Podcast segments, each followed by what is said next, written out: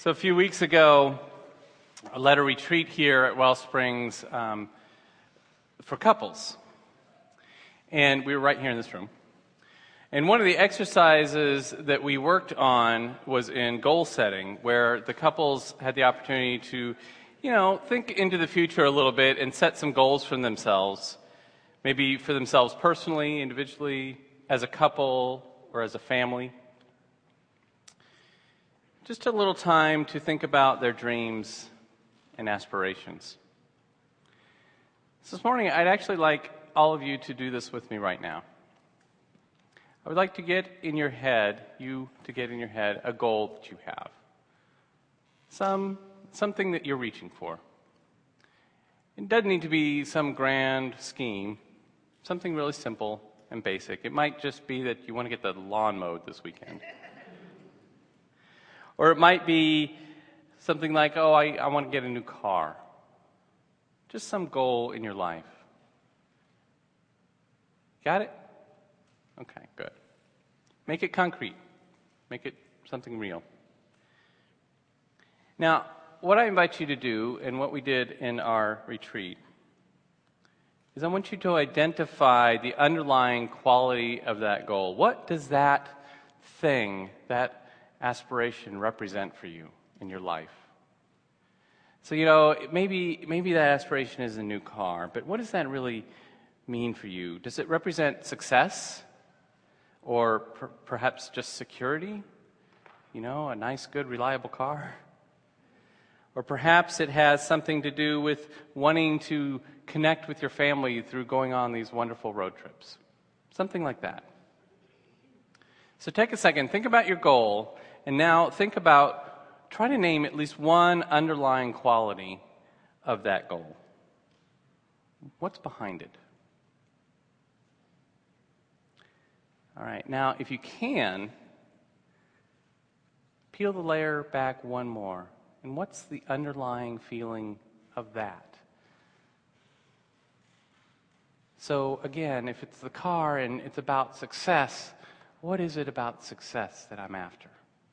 What is my heart calling me for? What we're trying to do here is to get what lies underneath these aspirations of peeling back the layers until we find the heart of it. This has to do with being attentive to what our lives are calling us to be. Because you know what? We may never get that car. We may never actually take that vacation, they take that dream trip that we've always wanted. But if we know the heart of what we desire, what we may find is that we've achieved the underlying goal nonetheless. So, our film this week is called Safety Not Guaranteed. How many saw it? Wow, that's about three more than I expected. Safety Not Safety not guaranteed. I, I got to tell you, uh, Ken wasn't really hot on me doing this movie um, because he figured that was three more than he expected. but that's okay. Safety Not Guaranteed was a really small film that was released last summer, and it starts out with this simple premise. And I think I have a slide of it. We'll see. Um, it, it starts out with this ad, and it says, Wanted, someone to go back in time with me. This is not a joke. You'll get paid after we get back. Must bring your own weapons. I've only done this once before. Safety not guaranteed. And I think I love this movie only from this premise alone, right? This is about the most fascinating premise that I've ever heard for a movie.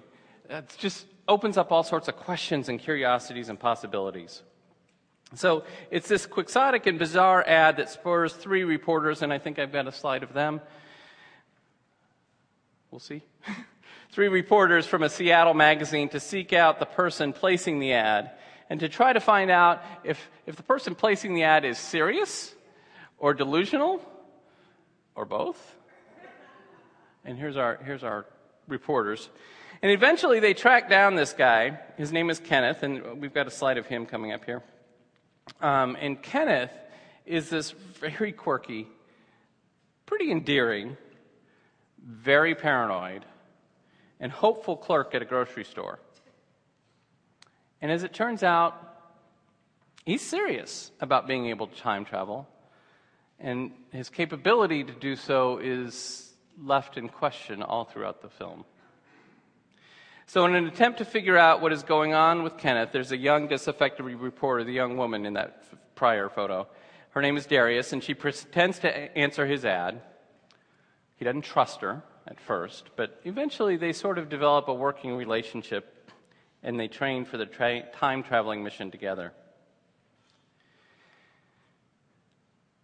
So, the central idea of this movie really has to do with regret. We learn that Kenneth wants to travel back in time to rescue an old girlfriend. And while Darius is mm, doubtful about the ability to travel back in time, it turns out she also has a wish. She wishes to go back in time and rescue her mother. You see, both of these characters carry guilt and a sense of responsibility for the tragedies in their lives. And both are painfully alone. And think that if only we could fix this one part of their past, things would be different. And they would be whole and happy. So, this thing about time travel. I think the idea of time travel, especially going back in time, you know, going backwards in time, is has to do. Every time I've read about it in books and seen it in movies, it always seems to have to do with some deep-seated regret.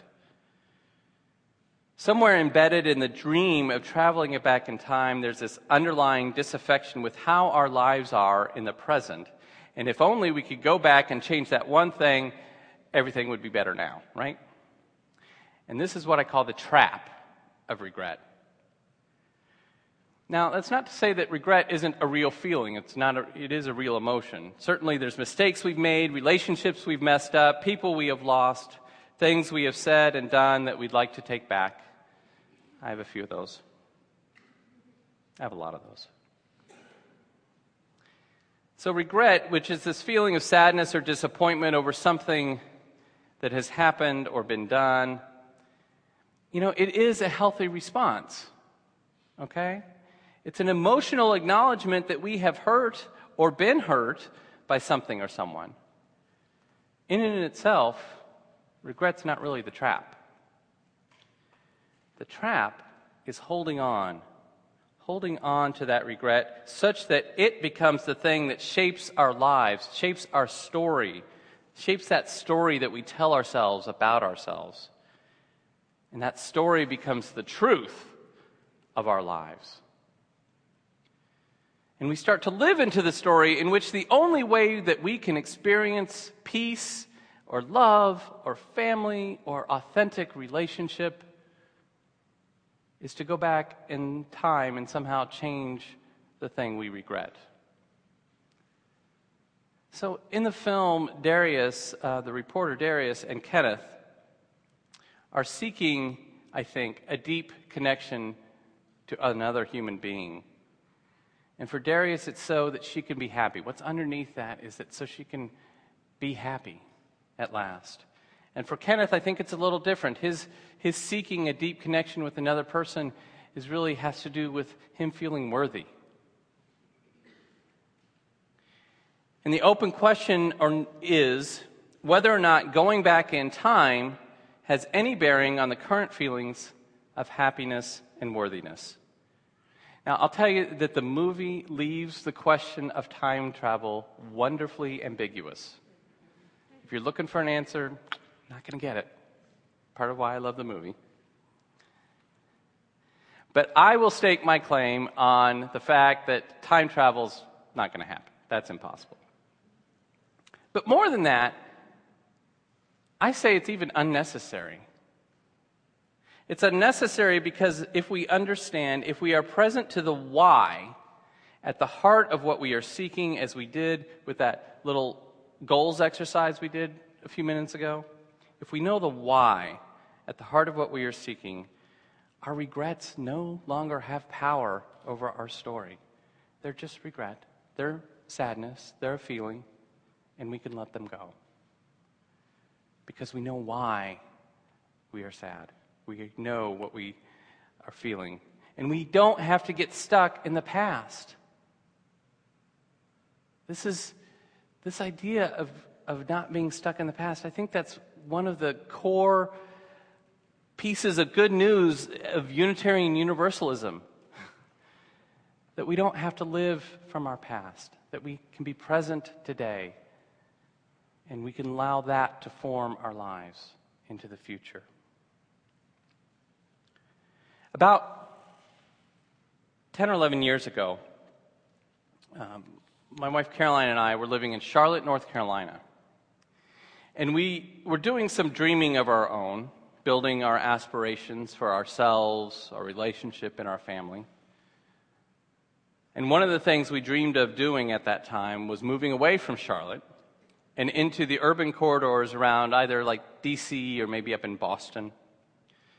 We had visited friends in those areas, we had family close by to those areas, and there were parts of that lifestyle at the time that really appealed deeply to both of us. And it was interesting because within a couple of months of making that goal, of kind of putting that out into the universe, Caroline got offered a job that would move us to Iowa. Not quite not quite what we had intended. Now, I, you know, having never been to Des Moines, Iowa, I and perhaps we couldn't imagine how moving to Iowa would get us any closer to DC or Boston because, of course, it's not going in the right direction geogra- geographically. But I think there was something underneath that geographical dreaming we had. And if we had looked at the time behind our desires to move to DC or Boston, we probably would have said something like this. We probably would have said we, what we really wanted was a place that we could raise our children in a more diverse community and closer to family. And of course, Iowa was neither terribly diverse, um, nor is it particularly close to our family. But if we were to peel back that layer, right? What was under that? What was under that desire to be in a diverse community and close to family? And go to a little deeper into the heart of what we sought, I think what we were pointing to is the kind of life we were called to be, kind of life we had wanted to have. And that's a life where our values were aligned with the community in which we were living. A community that both supported us and challenged us to grow. And right now, I'm, I'm remembering this quote by Steve Jobs. Reverend Ken has offered this before, and I really love this. Steve Jobs said, You can't connect the dots looking forward. Okay? You can only connect them looking backwards. So you have to trust, you have to trust that the dots are somehow going to connect into your future.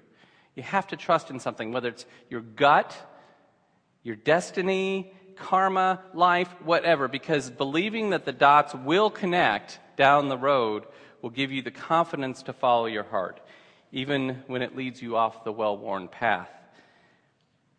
And that will make all the difference. So I'm connecting the dots backwards here. Ten years ago, I don't think we really understood the underlying desire to move, other than we thought DC and Boston would be cool. and Des Moines wasn't on the cool list. Nonetheless, nonetheless, we took a leap. We took a leap trusting that the job offer was, the, at the very least, a good stepping stone to something else to something else that might move us toward what we thought was our ideal geography. It wasn't the path we thought we should be on, but we chose to trust, to trust our heart and follow that where it led. So, what happened is that we got what we were seeking, but not in the way we thought it would look.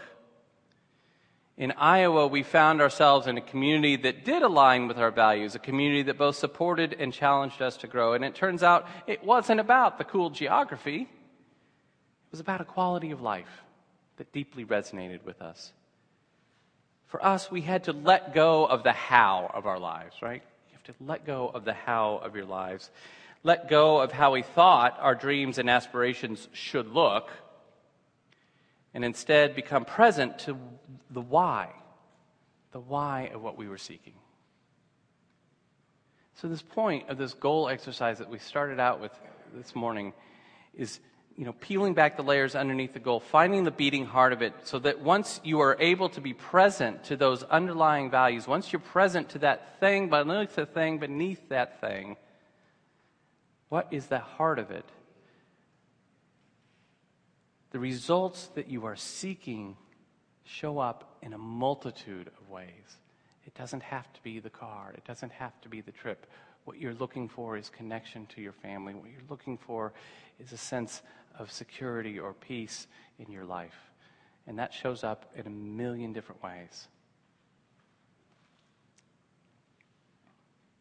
In Safety Not Guaranteed, in this film, I think Kenneth and Darius both find what was underneath their regrets. They did find a deep connection to another human being in each other. And in that connection, they both find the happiness they sought was always present and available to them. Time travel is unnecessary. What is necessary is being present. It's being present to what we at Wellsprings here, we have this core belief. And, and we, the shorthand we use is the burning bush is blazing everywhere. And this is a belief that the Spirit or God or your life, however you wish to say it, speaks to us in our everyday, everyday experiences and relationships. And when we cultivate our awareness of that, when we really listen to the heart, when we dig below and peel back the layers of our dreams, our goals, or our regrets, we find there a beating heart of who we are called to be in this world. Here's the thing with regret with the trap of regret, it exhausts our sense of possibility and binds us to that singular outcome. Our life would be better if only this hadn't happened. And I know, I fall into regret a lot. I fall into this trap of regret when I sense that my life is not looking the way I thought it should. And, it, and I realize that I'm holding on to that thing, that result that I'm certain will make my life whole. And it is at that moment that I find myself mostly needing just to let go. But in those moments, I'm often afraid to do so. So, as I end today, I want to share with you the words of Reverend Wayne Arnason. And I return to these words frequently when I find myself falling into regret, when I'm trying to get to the core of who am I called to be in the world, and then turns out I'm afraid of whatever that is. And these words have become sort of my burning bush. It's what the bush, the burning bush, speaks to me. Arnason wrote, Take courage, friends. The way is often hard, the path is never clear, and the stakes are very high. Take courage, for deep down there is another truth. You are not alone. You are not alone. Amen. Let us pray together.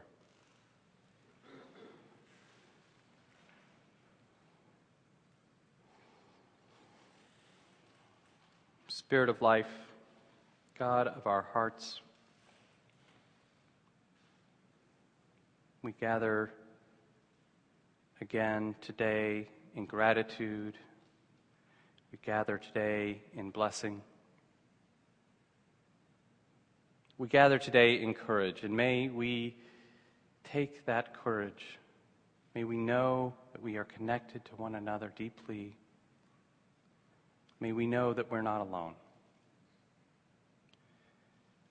May we find at the heart, that beating heart, May we find there the why of our lives so that we can be present, present to the now of our lives. Joyful, peaceful, and in love. Amen.